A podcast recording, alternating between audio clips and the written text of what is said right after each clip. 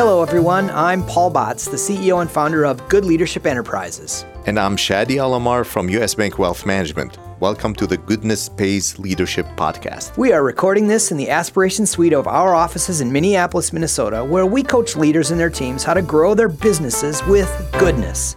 In short, our team coaches your team through the transition to the next level of performance. Hey, Shadi, you and I have been friends for a long time. Can you tell our listeners, you know, how we got to know each other? Oh gosh, it's been what, 20 years probably now? And started actually doing good at our Rotary Club, Yep. if you remember. Mm-hmm. And then we became personal friends. And I gotta say, uh, joining US Bank was partly because of you. So we've been friends for a long time. Yes, as a matter of fact, I wrote about you in my first book about the seven F's earlier the, the faith, family, finances, fitness, friends, fun, and future. A book is called What Really Works.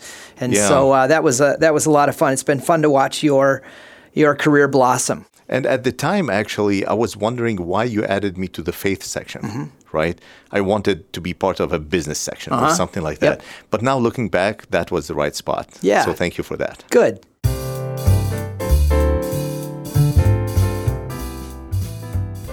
Today, we are featuring the appearance of Richard Davis, my former boss at US Bank, at the Good Leadership Breakfast that happened just this morning. It's a monthly leadership development event that Paul started in 2009, mm-hmm. right? And today was the end of your 10th year of programming. Congratulations, that's amazing. Yeah, it was a fantastic experience. What we started 10 years ago as a sort of a one time meeting turned into something really special. And as of today, we have surpassed 20,000 guests at this event. And we've contributed more than $320,000 to charity through our fundraising concept called the Bucket of Goodwill. And Richard Davis was the perfect speaker because I'd known him for about 15 years. I knew the kind of impact that he has on people. And I called him more than two years ago. not even knowing if we would do this breakfast past 10 years. And I said, This date, November 15, 2019, will be the 80th Good Leadership Breakfast. Would you please speak? And he said, Yes. Yeah, I mean, Richard is just a positive guy. He fills the room with energy. I remember 10 years ago when I joined the bank, right? Everybody's wearing their lapel pin and everybody's mentioning Richard's name at meetings. It felt like joining a, a cult or uh-huh. something. Mm-hmm. Like I was wondering, what did I get myself uh-huh. into? But very quickly I realized this was an environment where people genuinely loved the corporation and they loved Richard specifically. Mm-hmm. He was inspirational. He was basically he instilled those core values in us. Mm-hmm. And one of his core values was do the right thing. It's not very difficult. Yep. Just do what's right for the client. And the other one was put people 1st We are about people. We are in the people business. We think of banks about uh, it's all about money. It's actually about people and their aspirations and their dreams. Well, around here, we call that goodness. And this is the Goodness Pays Leadership Podcast. So I probably need to explain what do we actually mean by goodness? After several years of research, we identified a definition that works in all business contexts, and that is goodness is when people thrive together in a culture of encouragement, accountability, and positive teamwork. The Good Leadership Breakfast is a place where we invite speakers to share their insights about how goodness pays. Richard Davis really brought that concept to life. He mentions the lapel pin in this particular speech, and he was absolutely fantastic. And I'm going to try to stay out of the way. So let's just get started. Make a Wish is about goodness, but it's in a very different way. The very first wish was 40 years ago, um, this coming April. It was a four year old boy who, by the time he was seven, had a form of leukemia that became fatal. The story is his mother, a single mother, uh, was living in an apartment complex trying to make ends meet with her then four year old son. And the next door neighbors were an older couple, probably my age now, and he was a state trooper for the Department of um, uh, the Highway Patrol in Arizona. And they kind of took Linda and her son Chris under their wing as kind of the adopted daughter and grandson. They had no kids of their own. And so they became very close and really created a symbiotic relationship. And then Chris contracted a form of leukemia, and it moved very quickly. And so this next door neighbor said, I want to do something for him. What would you like to do more than anything in the world? And he said, I want to be a state trooper. And he said, That's great because we can make that happen. And he took about a year to think through the best way to perfect that, what was now a wish. And in a matter of weeks, Chris took very, very bad turn and started becoming very, very quickly ill. And so the um, patrol man got a hold of some of his buddies and said, let's do a ride along. And let's do it in a helicopter instead of a car. And let's ask for forgiveness and not permission. and they did all of that.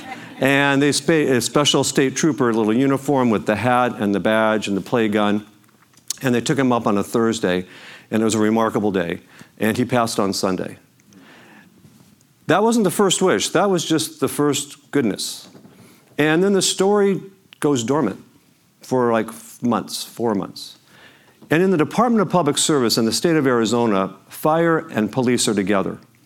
So, by a sheer coincidence, the firefighters had this young family with a young boy named Bopsy Salazar, and Bopsy was eight.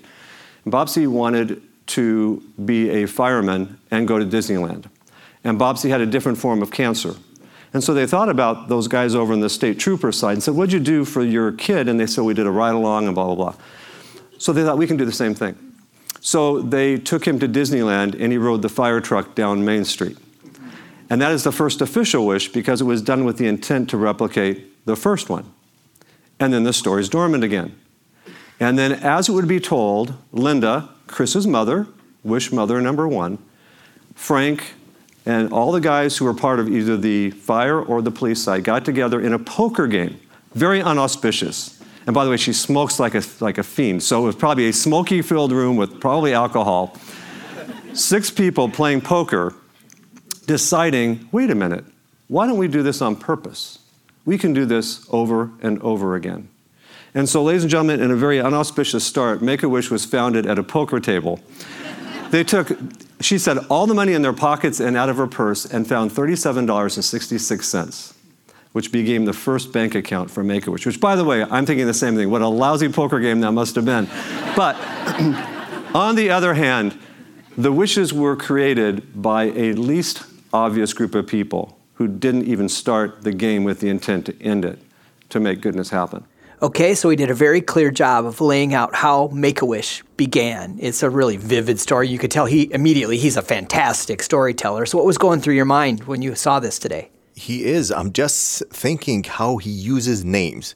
He says Bopsy, Linda, Frank it makes it real for you. I could almost see those people, uh, feel what they were going through, and that's just amazing. Yeah, it's a real gift. And so, what I thought, you know, I, re- I always run these things through the leadership lens and through what we teach and coach at Good Leadership. And one of the most fundamental concepts is that nothing significant ever happens alone in that very first wish, the sense of cooperation and the additive energy of layering this person and this person and this person, and then, then it's a helicopter, and then it's, you know, it's, it, it's the perfect example that nothing significant ever happens alone. So we're going to transition now to uh, what I thought was a really powerful conversation about what does doing good really mean. So one of the things I ask you about is doing good. And I want to be a micro about it, not macro on a, a doing good. So, first and fo- foremost, does it have to be intended or can it be accidental? Does it have to be choreographed or can it just happen? Does it need to be big or can it be little? Does it have to be grand or can it be something very, very simple? Should it be anonymous or is it better if it's attributed? And by the way, there are no right answers, but they're worth pondering because goodness happens along every which way. But the goodness isn't honestly the intent, it's the impact. And so Make a Wish is a great example. So, as you think about whether or not you want to engage in something that changes lives, you need to first know whether or not you have the opportunity to infect, affect that. So, one of my biggest challenges in Maya's is we have this 40 year old organization that still people believe that we are the bucket list for a child. And that is not true, and that is horrible. You see, we are not the last wish for a dying child. It started that way because I just told you. It lasted that way for 20 years. But the last 20 have been critically ill children are identified through medical uh, uh, experts to qualify for a wish. The wish is then considered, it's granted, and it changes lives. It changes outcomes better than medicine. And so you see, I start there because we just did a big study of the American people, which we had never done before. And 44% of the American people thought we were the last wish for a dying child. And when they think that, they think, good for you. You're such good people. I'm so glad you're in my life. I don't have no idea how I can help you. And that's kind of sad and morbid, but you go right ahead and do it. And then 56% of the people say, oh, I'm totally up to speed on this. I want to be part of changing this entire community's life because I see this kid, this innocence that's in some way been taken from them, and I want to give them that hope that inspires them to get through this journey. 71% of our children, 328,000 kids, have been granted a wish. 71% are adults. So you see, it's an entirely different mission. Now, goodness works either way, but I have determined that people are more motivated to do good if they believe there's impact on the other side. They actually don't start it with this, I want to be a good person. That's not a bad idea, but it's better because I want to make a difference. So think first about goodness itself at the micro level and the motivations of goodness. And be clear that one of the most important things is that you want to be able to touch something and have impact. Those are the things that motivate you. You'll talk a lot about the goodness as it works through teams and as large groups of people get together. But there's nothing more pure than an individual who has some motive that changes their reason to take action that they weren't otherwise planning to. After all, some poker party did this already. So the other point of the question is does it matter? So if does goodness happen if no one's around to see it? right? And so goodness is first and foremost in your heart. It could start in your head, but it ends in your heart. And one of the things that we want to do in life is to have meaningful, soulful beliefs in what happens in our lives. It's tactical, it's technical, we can write it down, we can experience it, but it's the soul, it's really the character that brings you out into your life who you are. You know this story, I, I suppose you have, but David Brooks, who writes for the New York Times, um, and I've read a number of his things, he has these wonderful story on the road to character. And on the road to character, he talks about the two different kinds of resumes. There's the work resume and the eulogy resume. And he asks people that before they actually get to their death, that they consider living the eulogy re- uh, resume now. So life's resume is this is who I am, this is my address, this is how old I am, maybe this is the place I work, these are all the places I've worked, these are my very favorite hobbies, these are my kids, and these are my talents. Check, check, check, check, check. The resume eulogies are different because how in the world can you define someone's life in a few moments only to people who want you to capture it in a way that they're dying for you to get it right? And a resume eulogy is you talk about who they were not where they were, not what they did, who they were. What did they stand for? What mattered most to them? What is it that they gave of the one life we're aware we all have to change the world? Because the goodness comes from the impact, not from the intention. Okay, Shadi, I saw you writing down. So, what were you doing? You know, this entire speech, there's a new definition of goodness in my mind. Richard kept talking about goodness comes from impact, not intention. That's a new concept for me because mm-hmm. we all think about, I intend to be good, I intend to do X, Y, Z. We never focus on the impact. Mm-hmm. It's all about what is it doing to others and for others it doesn't matter how big, how small. This is this is new uncharted territory for me. I'm really glad you got that because we try to describe goodness and good leadership as when character plus competence. So character is my intention. Competence is how well I'm at what I'm trying to do creates impact. Absolutely. Yeah, so that's good. And you know what? I, I don't need to say anymore. I just want to get out of the way and let you guys keep listening. So here we go again. He brings back the idea of the lapel pin, I think, in a way that's really colorful. It's kind of funny, but I brought back lapel pins. they look just like US Bank. It says Make a Wish. I was missing my lapel pin, and now my team has lapel pin. Maya, look at the lapel pin. It's glorious, right? That's not the point, right? So when we gave him out to our team, um, I had a few people come up uh, to my assistant and others and said, Am I supposed to wear it every day? by the way. You guys answer the question. She said, I think Saturdays and Sundays are optional, but I'm not sure. the reason for the lapel pin is I said to these amazing Make a Wish team members who have been around much longer than I have wear it for a month, every day. And if you don't get loved on repeatedly, take it off. But I'm absolutely positive that you will be surprised because your part of your eulogy resume is I may have worked at Make a Wish, but I stood for changing the lives of people who needed me the most at a certain time. I asked them to wear it over their heart. I had this guy come in just yesterday, day before yesterday and said, I just want you to know I'm wearing a lapel. I have a pacemaker. I can't have the magnet near my heart, but it's on the other side. That's good. We're tracking. That's great. but the point is, people come back and said, this one gal said, okay, I go to Subway like every third day. I've been going to this for three years. The guy across from me says, oh my God, you're with Make-A-Wish? My brother was a Wish kid. Or the stories go on, and they love on you. The reason I wanted to bring that back is because we each choose to do something in our life while we're alive. David Brooks would say, it's not what position you had. I would say it's not even your intent, it's the impact you made. And so I love the idea that goodness comes from whatever the motive is, but it comes in the end with the impact that's created from it. Well, of course, I was just giggling like crazy because in your introduction there earlier today, you were talking about the lapel pin, and we have lapel pins for good leadership. Mm-hmm. And it's amazing how people do stop and ask me all the time, What is that? And I explain, Well, that's the goodness icon. And, you know, of course, everyone in Minneapolis St. Paul recognizes the U.S. Bank lapel pin. So, you know, it, it, they have meaning and they create a conversation. And I think that was his point. Absolutely. So by now, everyone's interested in the wish process. So he explains a little bit more about how that works. You can be a child that is born with a situation that is immediate upon birth, and we will find a way to make sure that you have something to look forward to and something to help you through that. That could be cystic fibrosis, that could be all kinds of things that you have.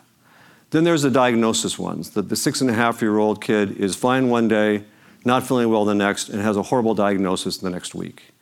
And when that happens, the family immediately adjusts to the new reality. They understand the medicine, they figure out the right hospitals, they determine their caregivers. They probably bring in faith, whatever that means. They certainly bring in family. But we actually believe we're the last part of the recipe, we're the hope part. Because everyone has to believe that we're going to get through this and use some purpose to get to the other side and then reflect back on it. So I ask you this what are the best wishes? An average wish, there, we will do 16,000 wishes this year. The average wish can cost about $5,000 in cash and another four or five in in kind, where people will donate parts of the event.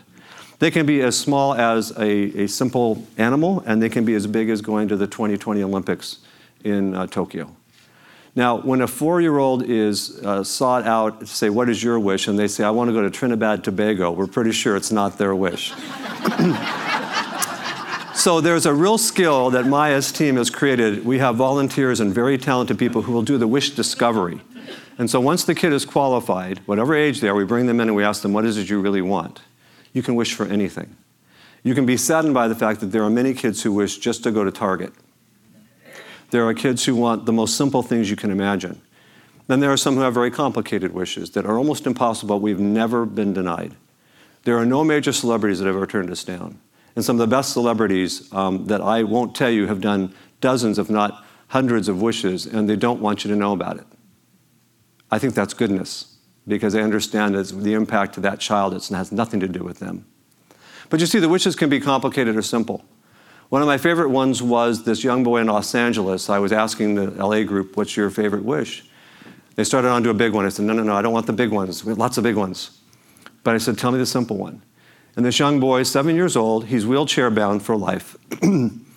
he lives in Los Angeles, and outside his window in his bedroom is a little grassy area where he sees bunnies are running around all the time, rabbits. To which I thought, I'm from LA, and I don't remember any grassy area outside of any window with bunnies, but okay. And his wish was to have a bunny, so they brought him in, and they brought him into the wish house. There's wish rooms, wish houses, wish castles, all very special places. And they said they emerged two hours later with all the expertise they could possibly muster and said, okay, he wants a boy bunny. How uninspired. They went to find out that as they pulled the string, that really the issue was he wants a bunny because he knows he'll never walk, but the bunnies run quickly and he wants to be like one one day. And okay, since I'm a boy, I'll give you that, but knock it off. That's what I want.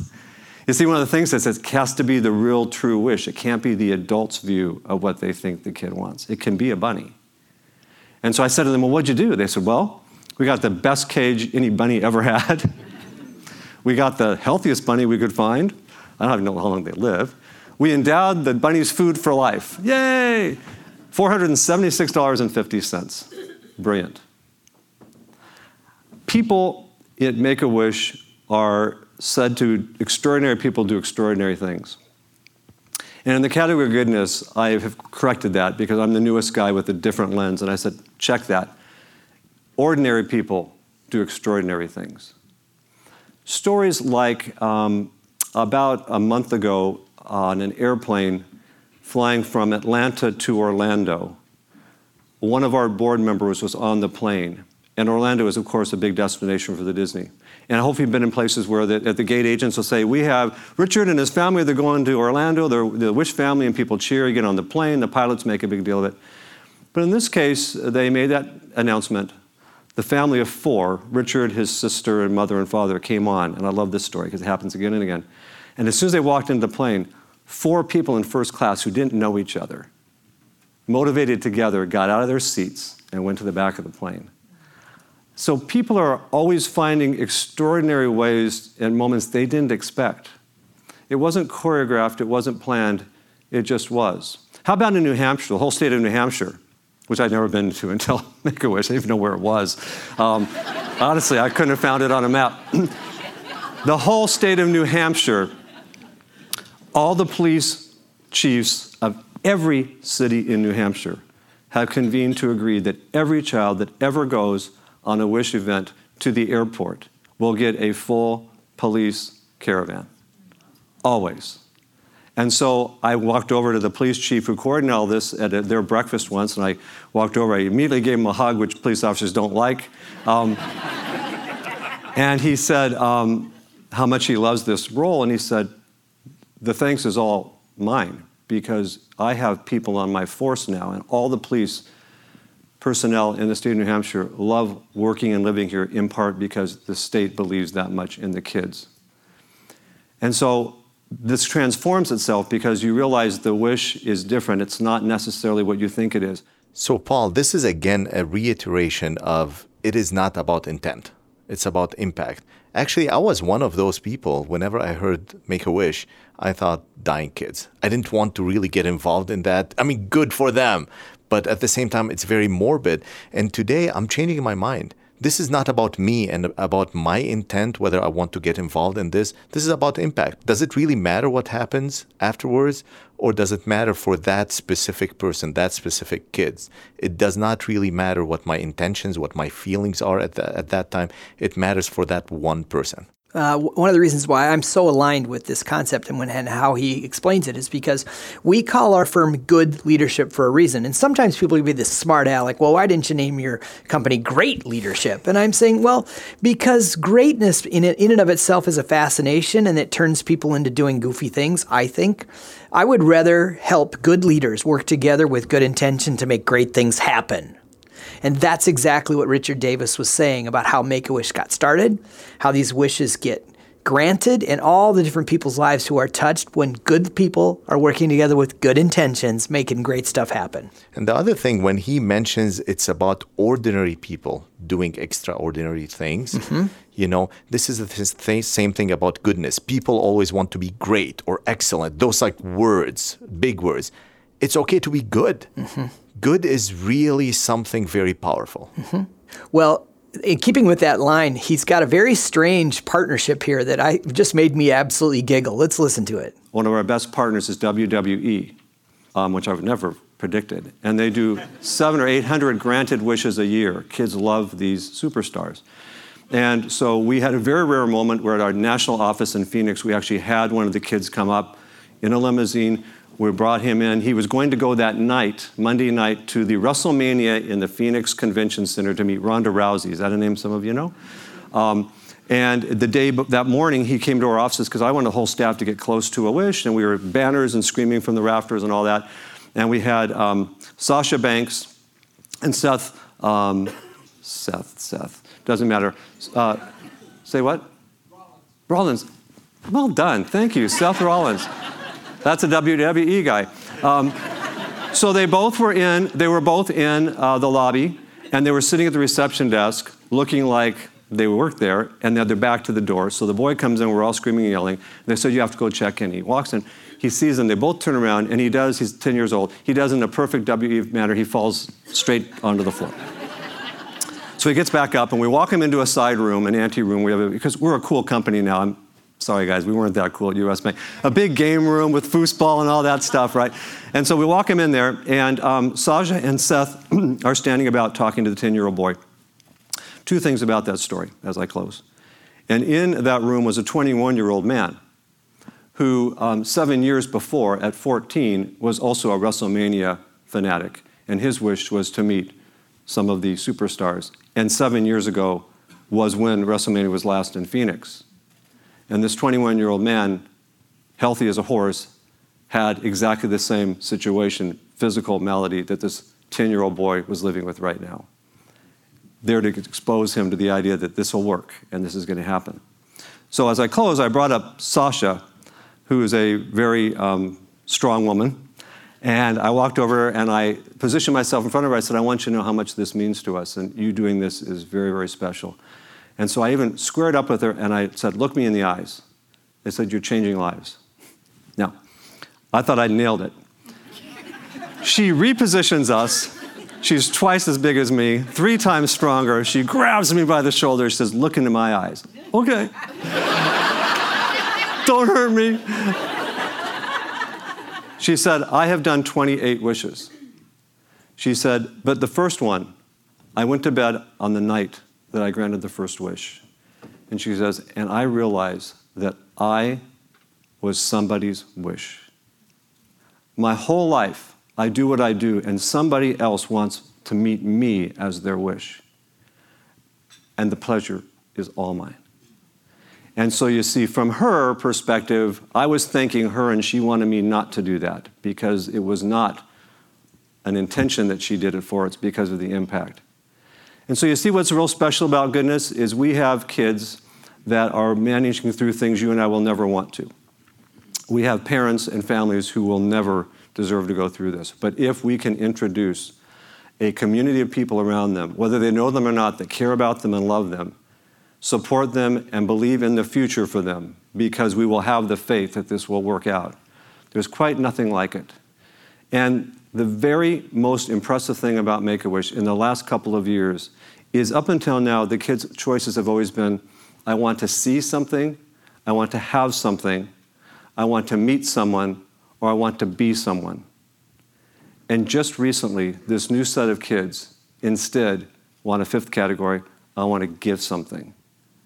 And so, when the wish maker on your table, and don't go to it now, I will ask you to take a look. Our centerpiece today in this, um, this series is to talk about the kids who want to give back to those who are facing the same circumstances because they believe their future is already back in hand and they want to guarantee it for somebody else.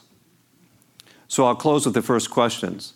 If you have a wish and doing good are related, does it need to be choreographed or is it okay that it's accidental? Does it need to be big or can it be simple? As you think about it, does it need to be attributed by name or anonymous? And the answer is it doesn't matter because it's not about us, it's about the impact that goodness creates. So, do you have anything else to add to that? Not really. That was a great close. Let's not spoil it. Yeah, so let's just jump ahead. I also do an interview with each speaker. We have a table discussion, and then I interview each speaker with four or five questions, and I always use exactly the same question to end. And so we're just going to cut right there. We always ask this same question to every speaker. Um, what data point or proof point for you that you know for sure that goodness pays? I've got it. I'm glad I have it. Um, U.S. Bank worked with Catholic Charities at the drop-in center many, many, many years ago, and we started in December, if some of you remember, and we started serving food on Friday mornings. The senior leadership team, and the drop-in center, which is downtown, um, has two cycles of breakfast every morning. There's a seven o'clock cycle and an 8:30 cycle. This was December. It was cold. It was dark. It was profoundly important, and we were in the back, you know, schlepping all the cereal and all that stuff. And the folks would come and then they would leave. And we figured out that they don't ever get a warm breakfast. And so US Bank, I don't know if we still do or not, but we introduced French Toast Fridays. And so every Friday was a warm meal. And we started serving some of those as well. One of these particular Fridays I was serving, and one of the things you have to clean up. Dreadful. You have to go and clean up. So I'm out there cleaning tables, and this woman, they're supposed to change shifts because we're out of time, and she's the last one in the room. We need her to move out so we can get the next group in.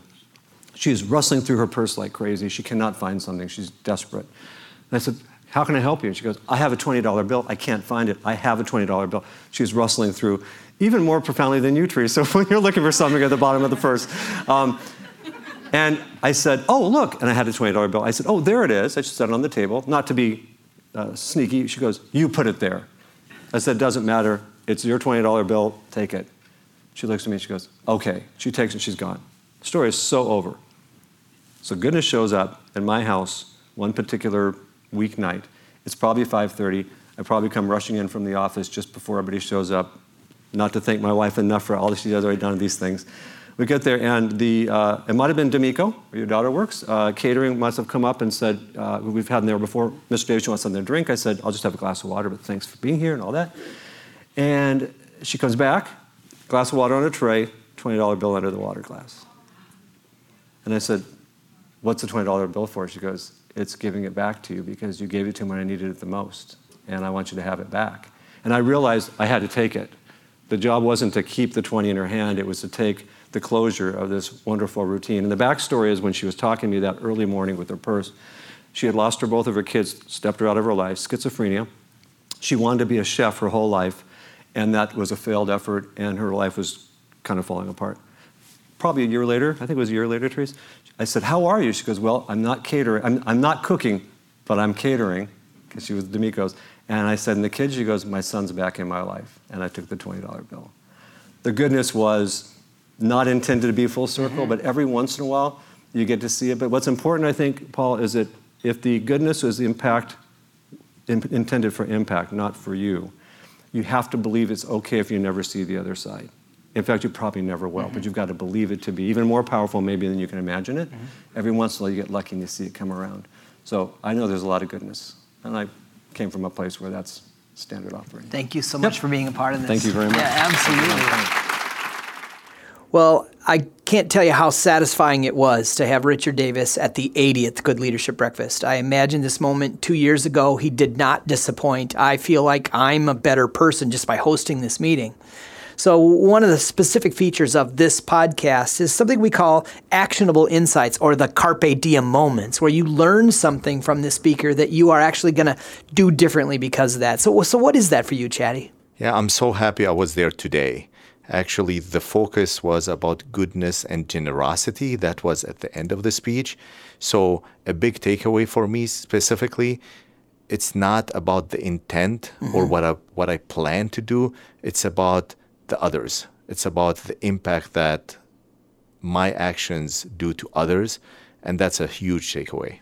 Yeah, mine's very similar. So we teach character building techniques, we teach leadership competence, but the goal for both of those things is to create impact.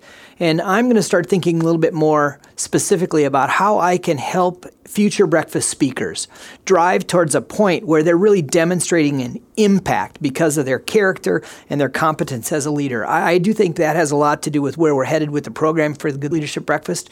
And I'm just grateful that it came back to me today in a way that I didn't even imagine.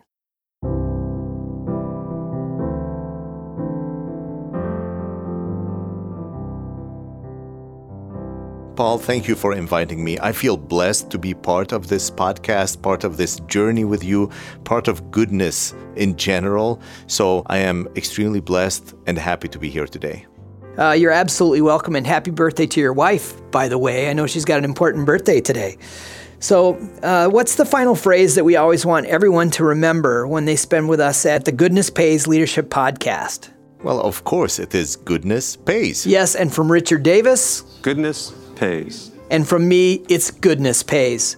So thank you for investing the time, whether you're exercising or driving or on an airplane, whatever. We appreciate the fact that you're spending time with us, considering how your character and the competence of your leadership actually makes an impact. We call that goodness, and we believe that pays.